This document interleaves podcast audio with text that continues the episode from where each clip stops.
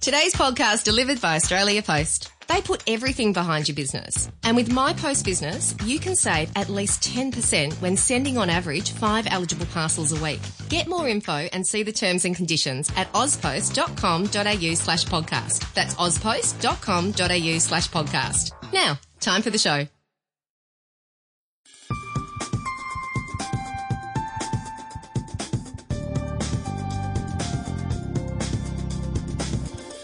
Hello, you're listening to the Devils and Details podcast from Business Insider Australia. I'm Paul Colgan, here as always with David Scott. Fantastic to be back, Paul. Our guest this week, back on the show for a second time, uh, is noted economist Warren Hogan. Warren has just finished a stint at the Federal Treasury, where he was principal advisor uh, in Sydney, working across markets and macroeconomics. Uh, before that, he was chief economist at ANZ Bank. Warren, it's great to have you back on the show. It's fantastic to be here. Let's get straight in. We had some nasty retail sales data uh, from the Australian Bureau of Statistics this week. Uh, sales contracted by a pretty significant 0.6% in August when the market was expecting uh, an increase of 0.3. Cratering was the word used by UBS economists to describe what happened. Um, now, for some context, um, uh, for our listeners, you would expect to see small growth in retail sales on a monthly basis as the economy expands. Um, we're now looking at retail sales growth running at just around just over 2% um, you know, compared to back where it was in the early 2000s, 6, 7, 8% on a year on year basis. So, Warren, does this concern you? No, it does quite deeply, uh, especially the, the movement in the last six months.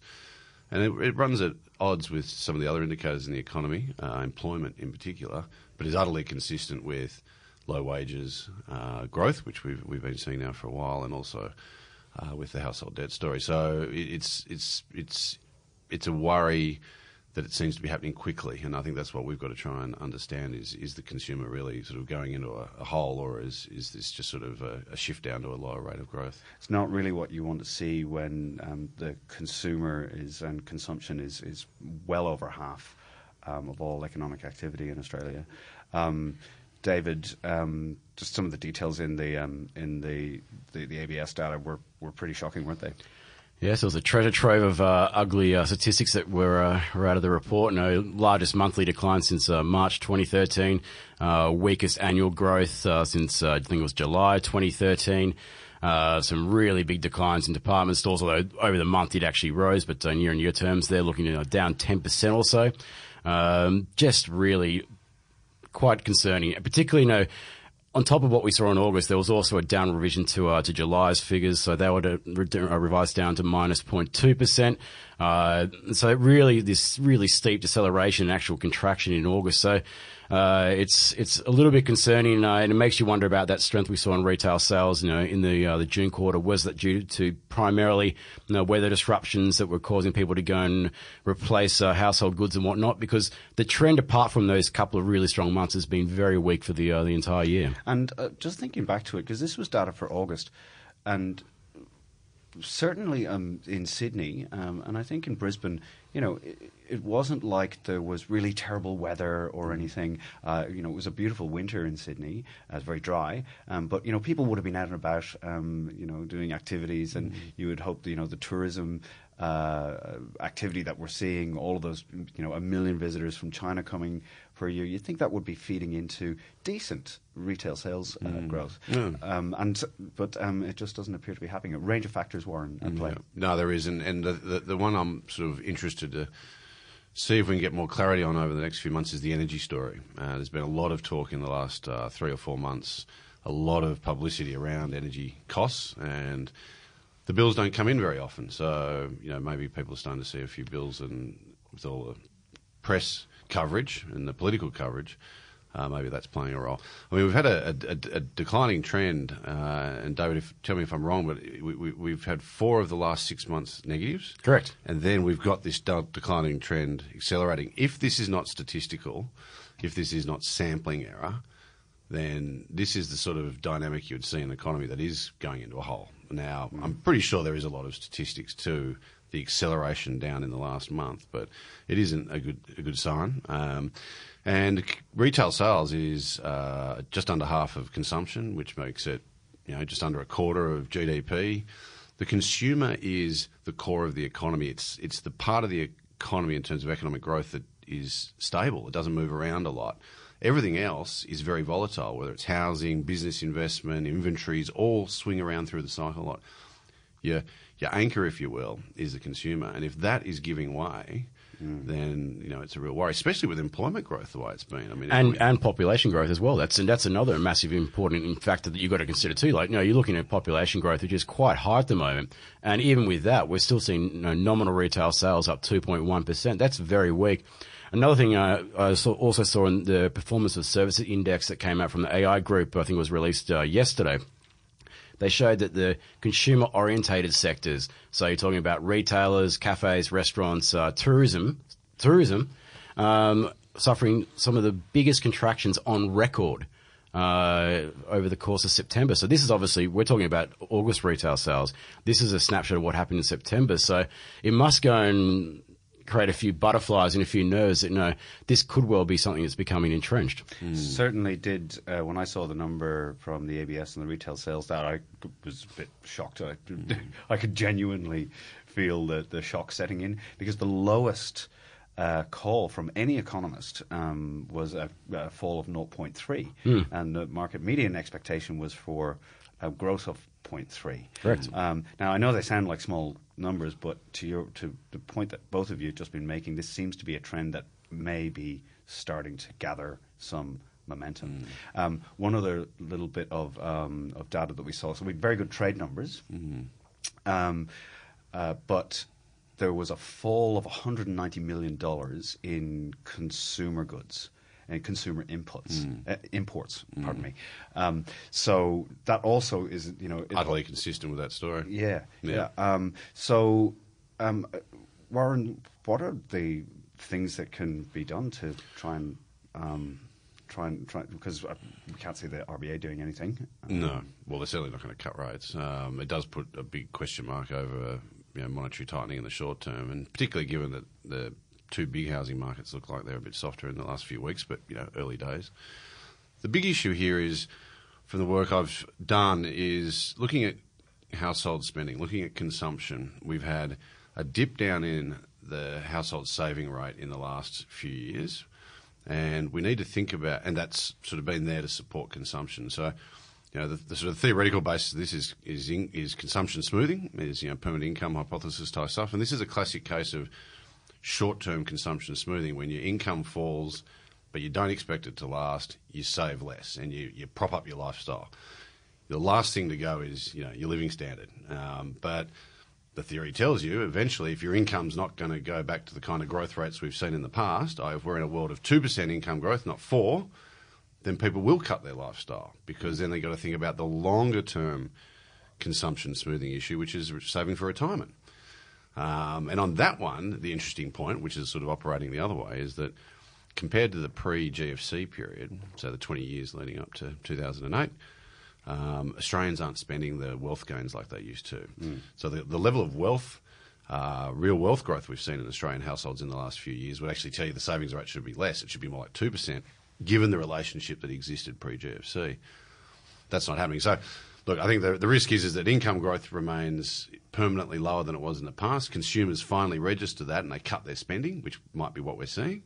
But on the offset, the good news is that there's a bit of wealth uh, sitting in the background, which you know will, will stop too much of a panic. But then that brings in the next leg of this thing is the housing market, and at the moment it's doing well as a general proposition, both in terms of construction, pricing, access to credit. It's pretty good, apart from a bit of macro pru here and there. But over the next couple of years, if housing rolls over, which most people expect it to do, that wealth effect might sort of not start working the other way. Yeah, and then you're starting to get a very, uh, you're stacking up a lot of very concerning issues. Well, with the household debt levels that we've got in this country, which are pretty much globally unprecedented, um, historically unprecedented, uh, we're in uncharted territory from 175 percent, I think, um, of. Um, It's phenomenal. Yeah. yeah. There's lots of different ways to measure it, but those are the orders of magnitude. But we've never seen it before, and you know, it's uh, obviously a, a whole series of decisions by private individuals. But you read the papers these days, days, and you're seeing more and more stories of financial literacy issues. People, you know, complaining to the financial ombudsman about, you know. I think there's this picture getting painted of do people really know what commitments they're getting into with this debt? This is long term debt. It's mortgage debt. Well, UBS had a had a, report during the week. Um, uh, they've uh, been looking at some various issues to do with um, with mortgage lending. Um, they have this term liar loans, um, which uh, they've coined, which is basically people overstating or you know not putting entirely factual information into Putting it them. all in there. Yeah. Um, and their their latest installment in this is that they reckon there are billions and billions of dollars uh, that are in in mortgages that people think is interest uh, and principal, when in fact they're interest only. So they're not getting the gains, um, the the equity um, that they would that they think they're building up. Yeah, well, they're not building it up themselves. They're relying on the uh, appreciation in the underlying asset, which you know may not be happening from here on in if we've reached a peak in the in the house price cycle. Sure, and uh, I just in my own my own neighbourhood. So we live in Petersham in the inner west, right? One of the areas that has seen pretty spectacular median house price growth over the years. Um, just to clarify, we only bought a couple of years ago, so we, we haven't ridden the Uh-oh. wave. yeah, but um, You're riding it, that's for sure. um, but it was one of the. I think one of the issues there was supply, right? So the you know it's a small neighbourhood, and you, over the last couple of years, you haven't seen that many houses for sale. Maybe there's one a month uh, in our sort of couple of blocks. Um, just the last couple of weeks, I've seen three, four houses with the for sale signs going up, and it's th- with those little things that are just like, ah, this is visibly changed. I, I can vouch for that as well. I went for a walk around uh, Alexandria and, uh, and Surry Hills around where I live, and I have noticed there's been a marketed increase in the number of properties that are hitting the market at once. So that's another one of those signs that a lot of people are starting to think, well, maybe this is the top. Uh, and obviously, we saw some data from CoreLogic uh, earlier this week as well, which showed Sydney prices in nominal terms fell for the first time in I think 17 months or so. So there is one of those. You know, obviously, a few people are you know, trying to go and time this thing, and are maybe a little bit concerned that it's run too hard, too fast, particularly with uh, the macro pru that, that Warren was talking about as well, with that investor side of the market, you know, slowing things up quite considerably. So one of the things, obviously, Warren, you touched on this, is wages growth. Um, super important uh, for people to feel like they can get ahead and that they've got a bit of control over their future, etc. But you know, when growth is two percent, wages is you know two percent, and you know inflation is just a little bit higher. Um, so you know that's that's troubling for people. Um, I've written before that I think businesses need to really start thinking about this and thinking about how do we, you know, we have had this big divergence um, in uh, household income growth versus profits. Um, usually they tend to go alongside each other. They certainly did during the mining boom. Great wealth uh, inflow down, right down um, through all sections of society um, with the all the money that came in. Um, Terms of trade. that happened. Yep.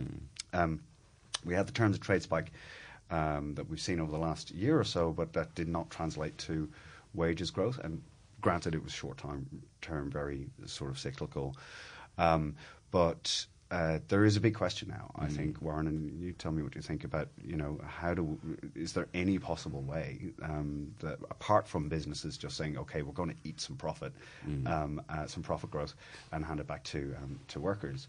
Um, but is there anything else do you think that can um, can help turn that, that story around? Well, I think you're, you're one of the, the forces at work, particularly here in Australia, is the business sector focusing on the cost line to generate economic value add. Yeah, the, the revenue growth's not there. This has been the case for many years. It's been evident in America for a decade. Really pushing down on, on costs. Now, that comes in two forms. One is just outright cost control, cutting workforce, cutting investment, or not spending new investment. And the other one's productivity. And you hear a lot of stories about companies in Australia, and I'm sure overseas, who a lot of their investment is into into activities that are going to reduce their cost base rather than grow their revenue base. You know, there's a big application of the way new technology is being utilised. So that's definitely at play, and, and, and I'm, I'm not sure that that's necessarily run its course. If you get a big sort of kick up in growth and revenues start to grow, maybe there'll be some backing off of that.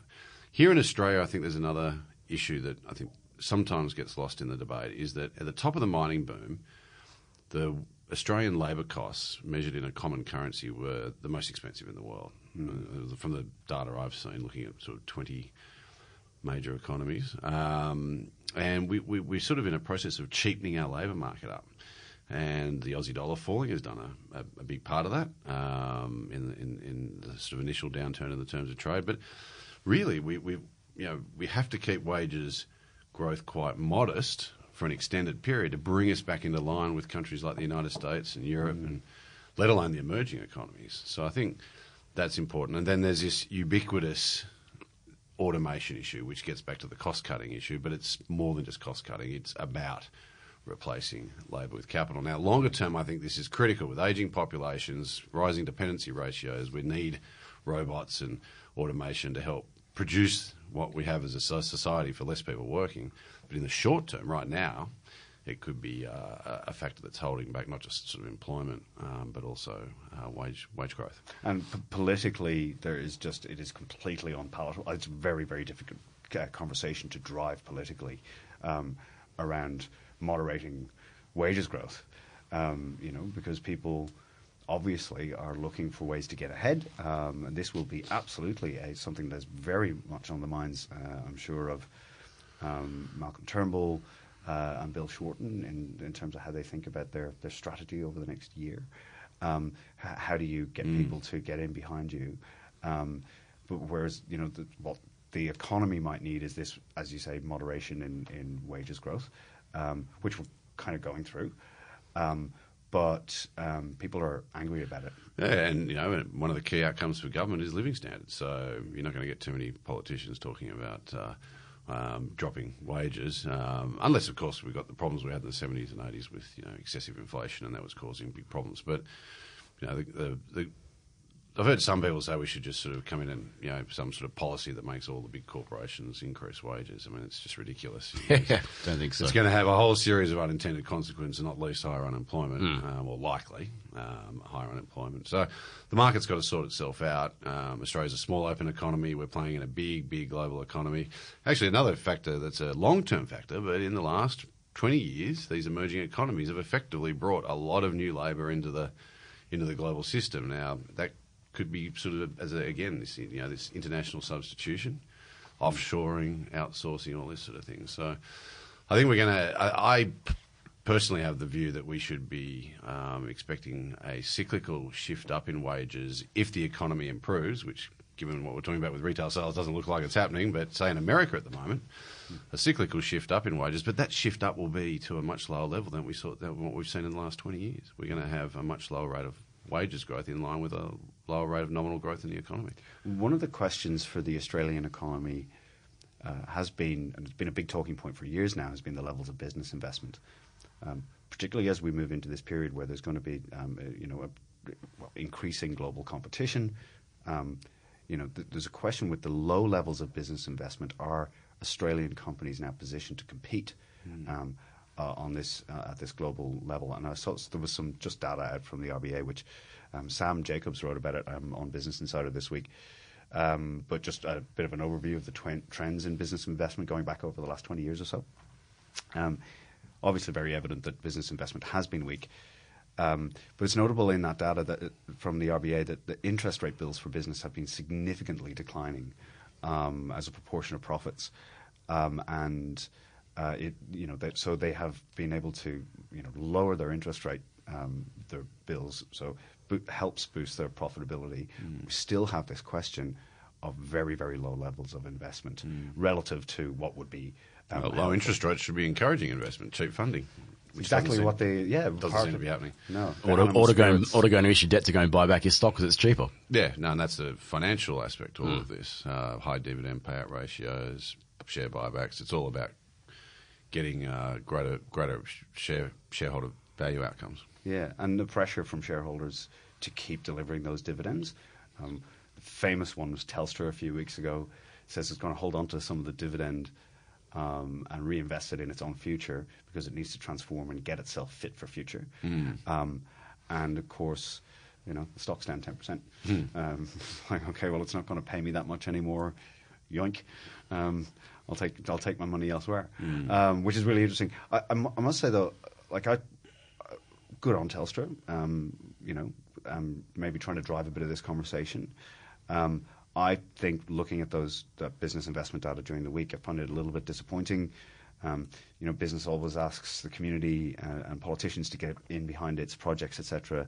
Um, and of course, look, some businesses have been doing some great things, taking some risks. Um, but when you roll it all up, the data is very clear. Um, business investment has been weak.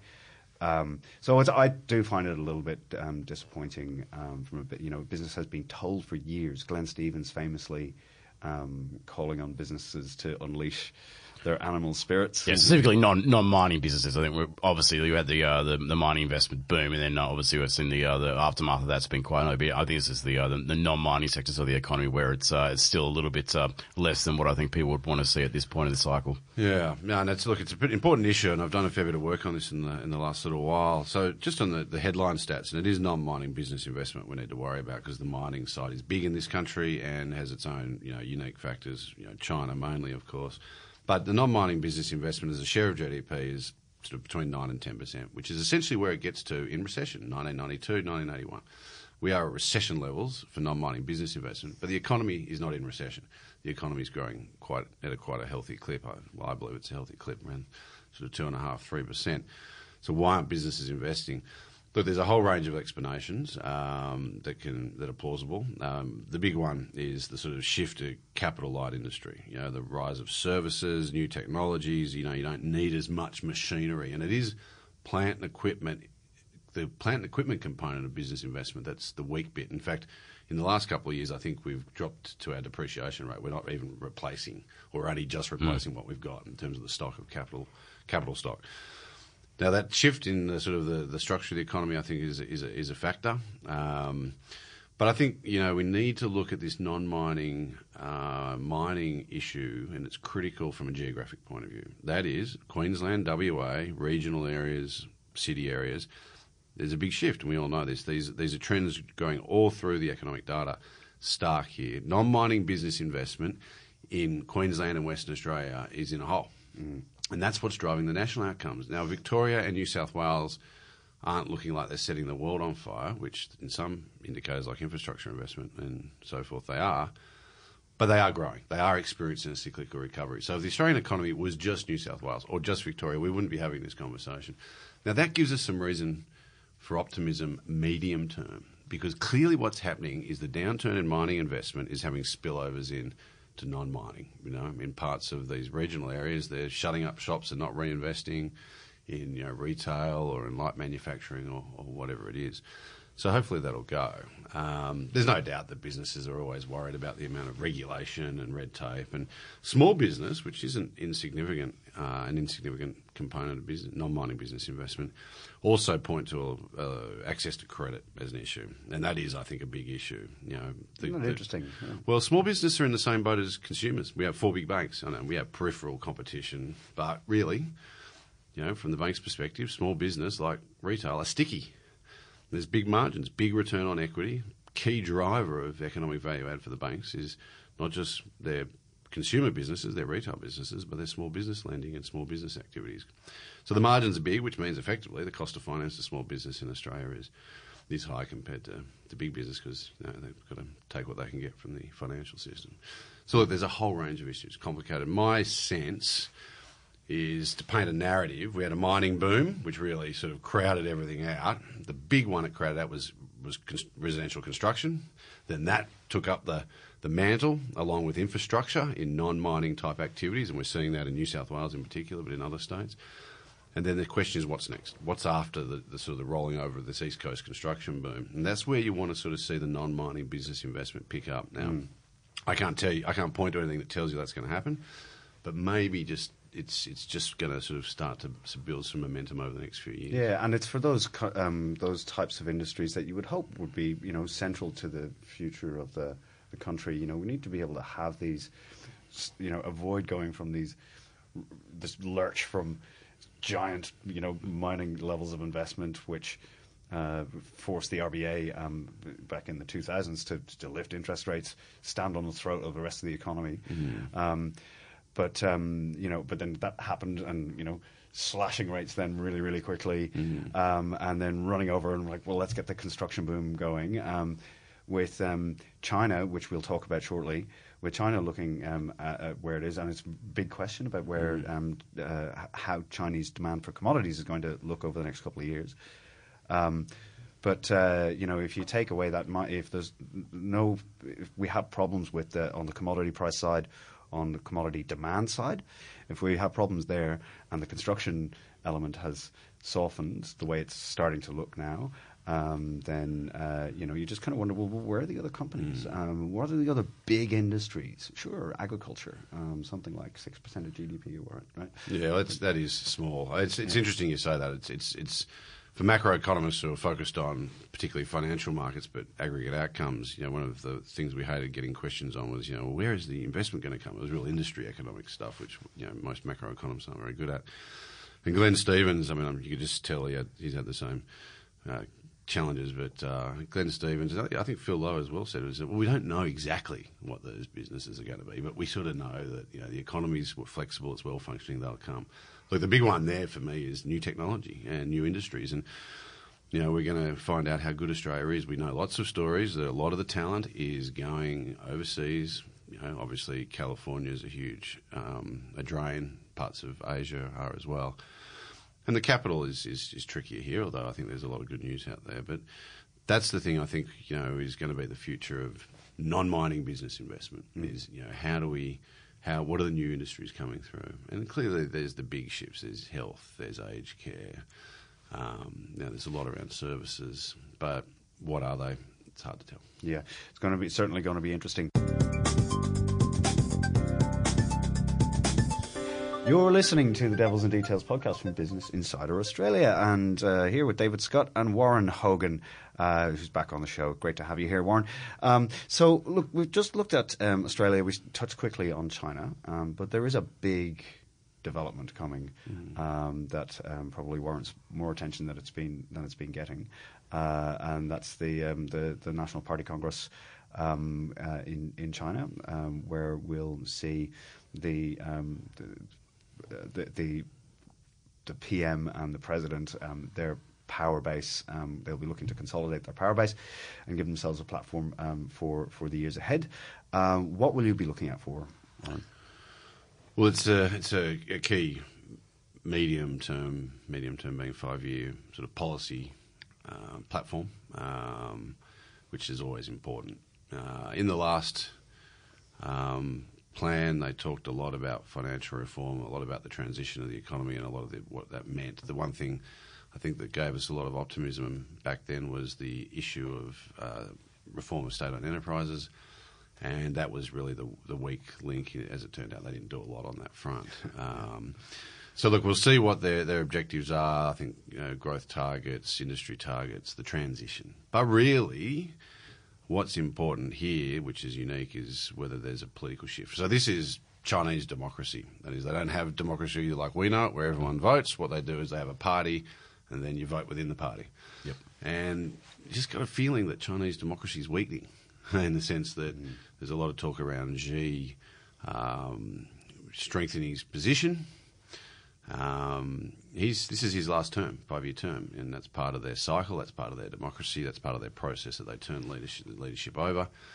But there's obviously a lot of talk that he's going to hold on to it for longer. Now, whether that's a permanent thing or just longer, we don't know. But if that does happen, that is significant. That is massive, uh, in my view, both politically and economically. The political issues um, are, are huge, and we, we're not really here to talk about those. So the economic issue is is is this, in my mind, and that is he's shored up his power, he's shored up the party's power, and has you know the, the, the control, and now they can get on with the transition. They're worried about the consequences of uh, taking capital out of the old industries, the unemployment that comes with it, and freeing it up to go into the new industries, which is never a seamless exercise, particularly in an economy with 1.3 billion people.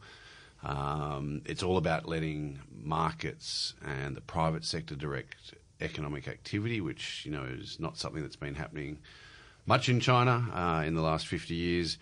And of course, the, the sort of the, the key plank of their rapid industrialisation has been state-guided capital deployment, and, and this is all, all, all about shifting really to a more market-based economy. They've flagged it, of course. We all know the story, but they're just dawdling on it, and I think they're dawdling on it um, because the, the, the transition um, will involve lower growth. They're not going to get their 2020 targets um, in, in undertaking a uh, concerted shift in the in the structure of the economy, shifting towards domestic markets. So what might, might we be looking at, Dave? So what, um, currently, what are we, 6.7, 6.9%? Six point eight, I think it was in the uh, in the June quarter, and probably somewhere around about the same for the September quarter. I think we'll find out next week what they're. Usually uh, comes in pretty close to what Yeah, very, telling uh, or just Surprisingly. 0.1% above. Yeah, generally around that, that sort of mark. But yeah, longer term, I'm looking forward to it. There'll, there'll be a lot of talk about uh, the reforms that they'll be looking to push through and whatnot. It's always an industry event, but I always think the proof's in the pudding. I like to go and see after they go and announce these reforms, what actually let the market forces take a greater control. Um, we saw the uh, the start of 2016, they started going down that path of allowing market forces to have a greater control over the economy. Then obviously the economy started quite sharply. And the, the first thing they did was roll out the uh, old tried and trusted method of you know state backed uh, infrastructure investment, property, uh, cut interest rates, house prices to the moon.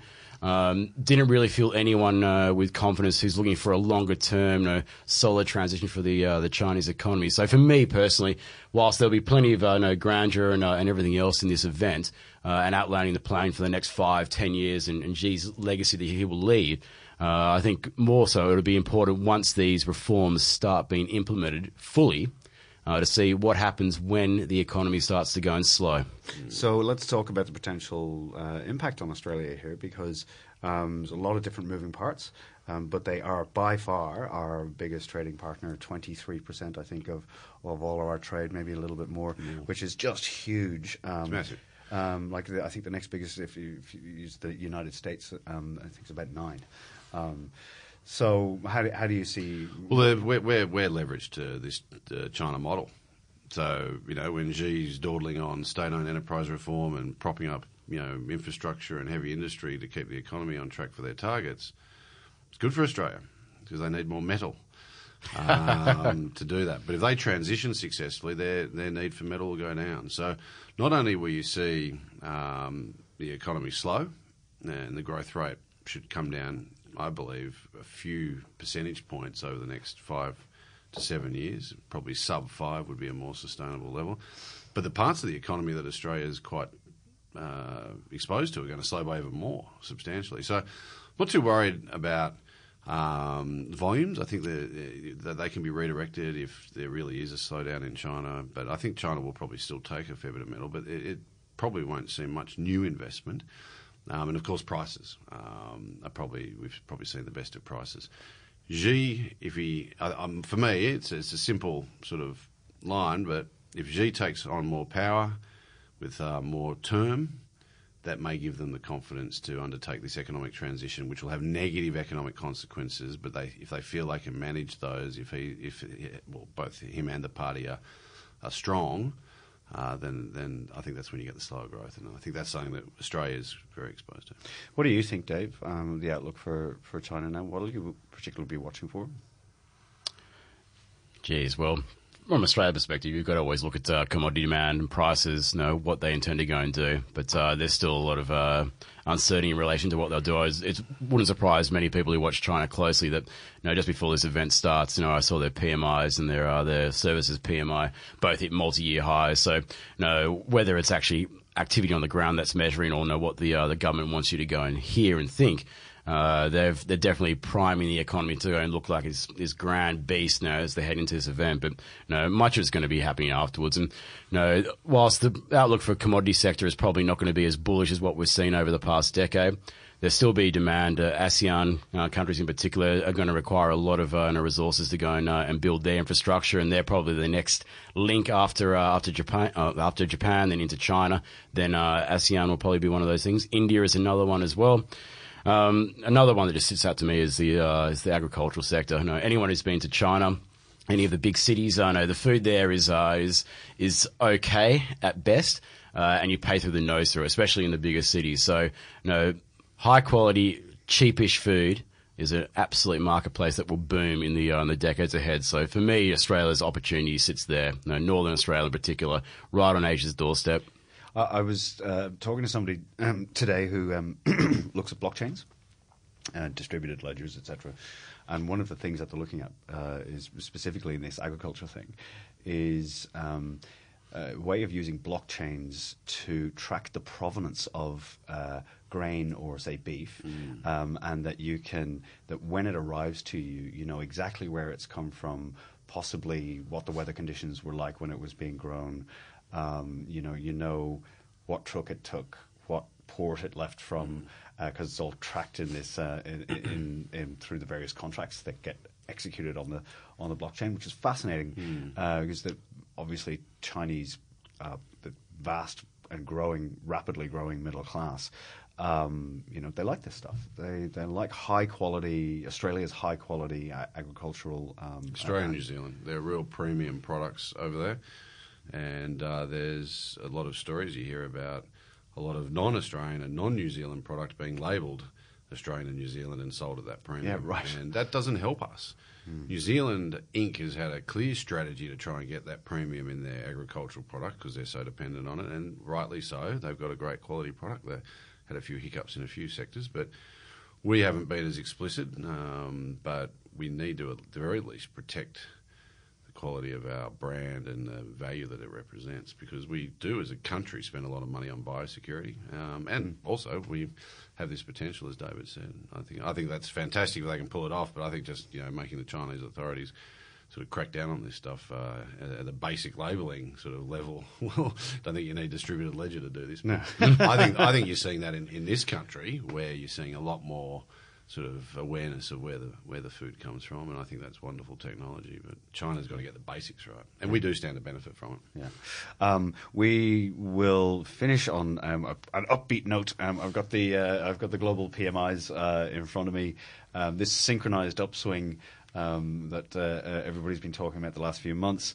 Uh, it's, and it's really amazing. Like so, the global um, manufacturing PMI. This is from J.P. Morgan. Is at fifty three point two.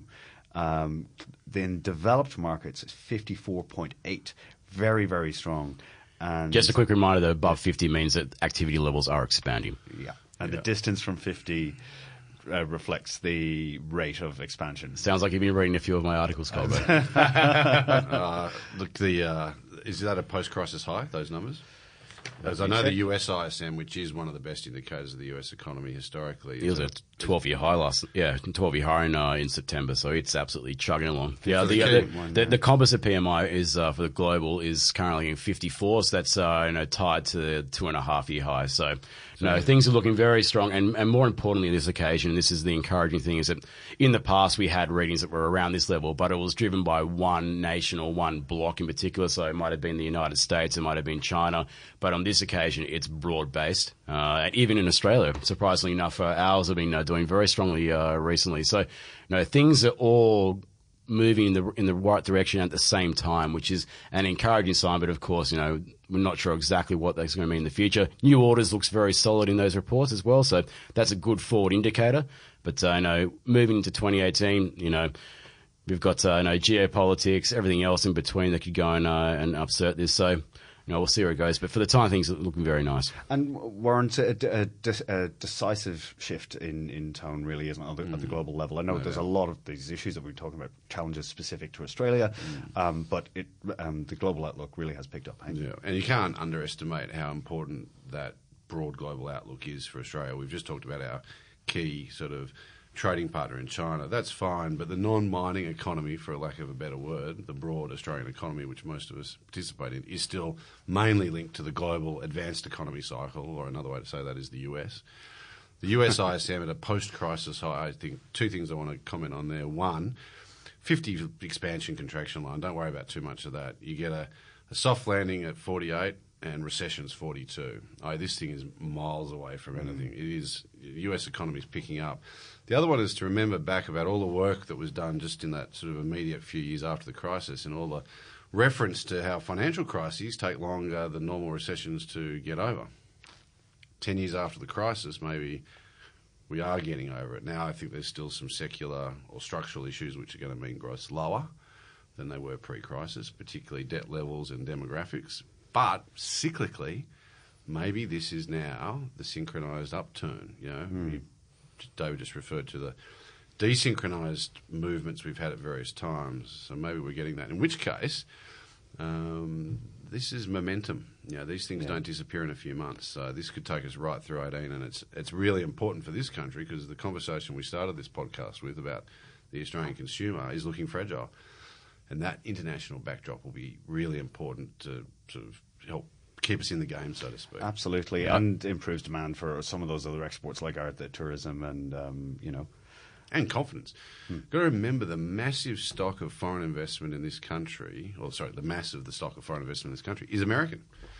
Uh, China is obviously investing a lot, but they're tiny in terms of what's sitting here in this economy. Most foreign capital sitting in this economy is American, so and then European. And so, what those economies are doing, the decisions made in corporate boardrooms, the sentiment in those businesses, which things like ISMs are some sort of picking up, gets its way down here, and uh, particularly for economies like New South Wales and Victoria. and it, you know, it's really clear. Um, I mean, just looking around all the countries like you know, Germany, France looking very strong. Um, you know, um, Japan looking in pretty good health too. Um, no inflation, but that's a, an- another question. Yeah, But, uh, Europe Europe has been the key thing this year. Europe has come to the party, whereas you know in the past we had uh, China, then we had the United States following China. Uh, this year the big is, is is the eurozone. Eurozone is big in the United States economy in aggregate size, um, and it's come to the party. It's really been uh, chugging along nicely, so that's a, a good sign as well. You know, with those three, you know, readings, three uh, nations all improving at the same time, it does offer a pretty good outdrop, uh, outlook for the uh, for the global economy. Do, do you think, Warren, that this is a sign that all of this unconventional monetary policy has finally uh, worked? No. Uh, the unconventional monetary policy, particularly the actions taken in the immediate wake of the GFC, worked. They stopped a depression. Um, everything since has sort of been management, uh, in my view, and you can have lots of different debates about you know the need for negative interest rates. So you go with QE and the Japanese holding their long-term rates at a level. The fact that it's taken so long, if indeed this does turn out to be the big sort of cyclical recovery, and that you know recoveries from financial crisis take eight years, not five, and all this sort of thing, and this is what's happening, then it's actually not much different to anything we've seen in the past. Um, it's just it takes time to repair. Um, so look, I think QE is still the the jury's out. The unintended consequences of this are vast. Um, some of them are occurring, but we don't fully know what they are. What what what, um, what do you think? Uh, Look, the big one for me is, is, is capital allocation. So the first port of call for QE is going in and, and taking the private sector away from the government bond market. Now, excuse me, the government bond market is one of the key components of a long-term investment portfolio. So if you're sort of in there um, and forcing private capital into other areas, you're going to start to see um, shifts in where money's going. So the big one is infrastructure. There's been a huge accumulation of money for infrastructure investment, and, and some of the industry contacts I've spoken to in recent years have said that only half of that's deployed. That definitions of what infrastructure are broadening, and that you know we've got a lot of money that should be in infrastructure that's essentially sitting in cash, which is that's another way of saying just sort of stuck in the banking system. So that's not efficient in my view. It's good that we're getting funding for infrastructure, but it's it's we, we got overfunding. Uh, the other one is that it's creating this huge demand for yield, uh, i.e., bond-like characteristics, and you know we're seeing corporate dividend payout ratios at record highs and this sort of thing, which might be one of the headwinds to business investment, particularly in this country. So we don't fully know. It's going to take time. These are sort of big structural and, well, some could argue, um, cyclical, but they're big issues that are going to take many years to sort of pinpoint the exact causes. But I, I, I still think QE was a massive intervention in what is an otherwise broadly, you know, market economy, and, and that it had its role, but it's, it's not going to be. We're not going to get away scot free. Let's see how we unwind it. The Americans are starting.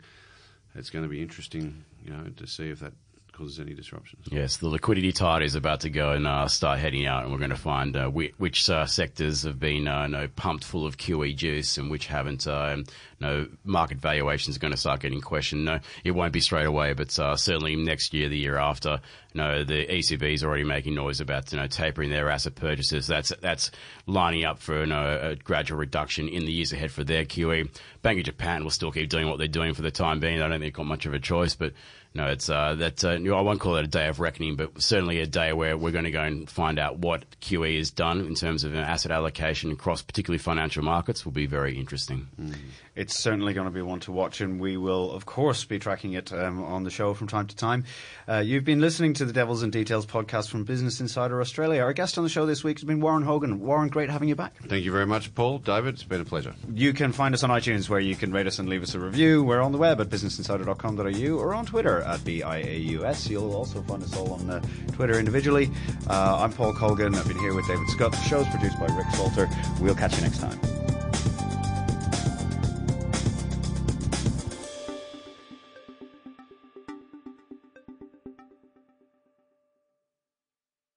Podcast was delivered by Australia Post. If you've ever received a branded package, you'll know it's a small detail that makes a big first impression. Now with Australia Post, you can design your own personalised packaging. For more info, go to auspost.com.au slash podcast. That's auspost.com.au slash podcast.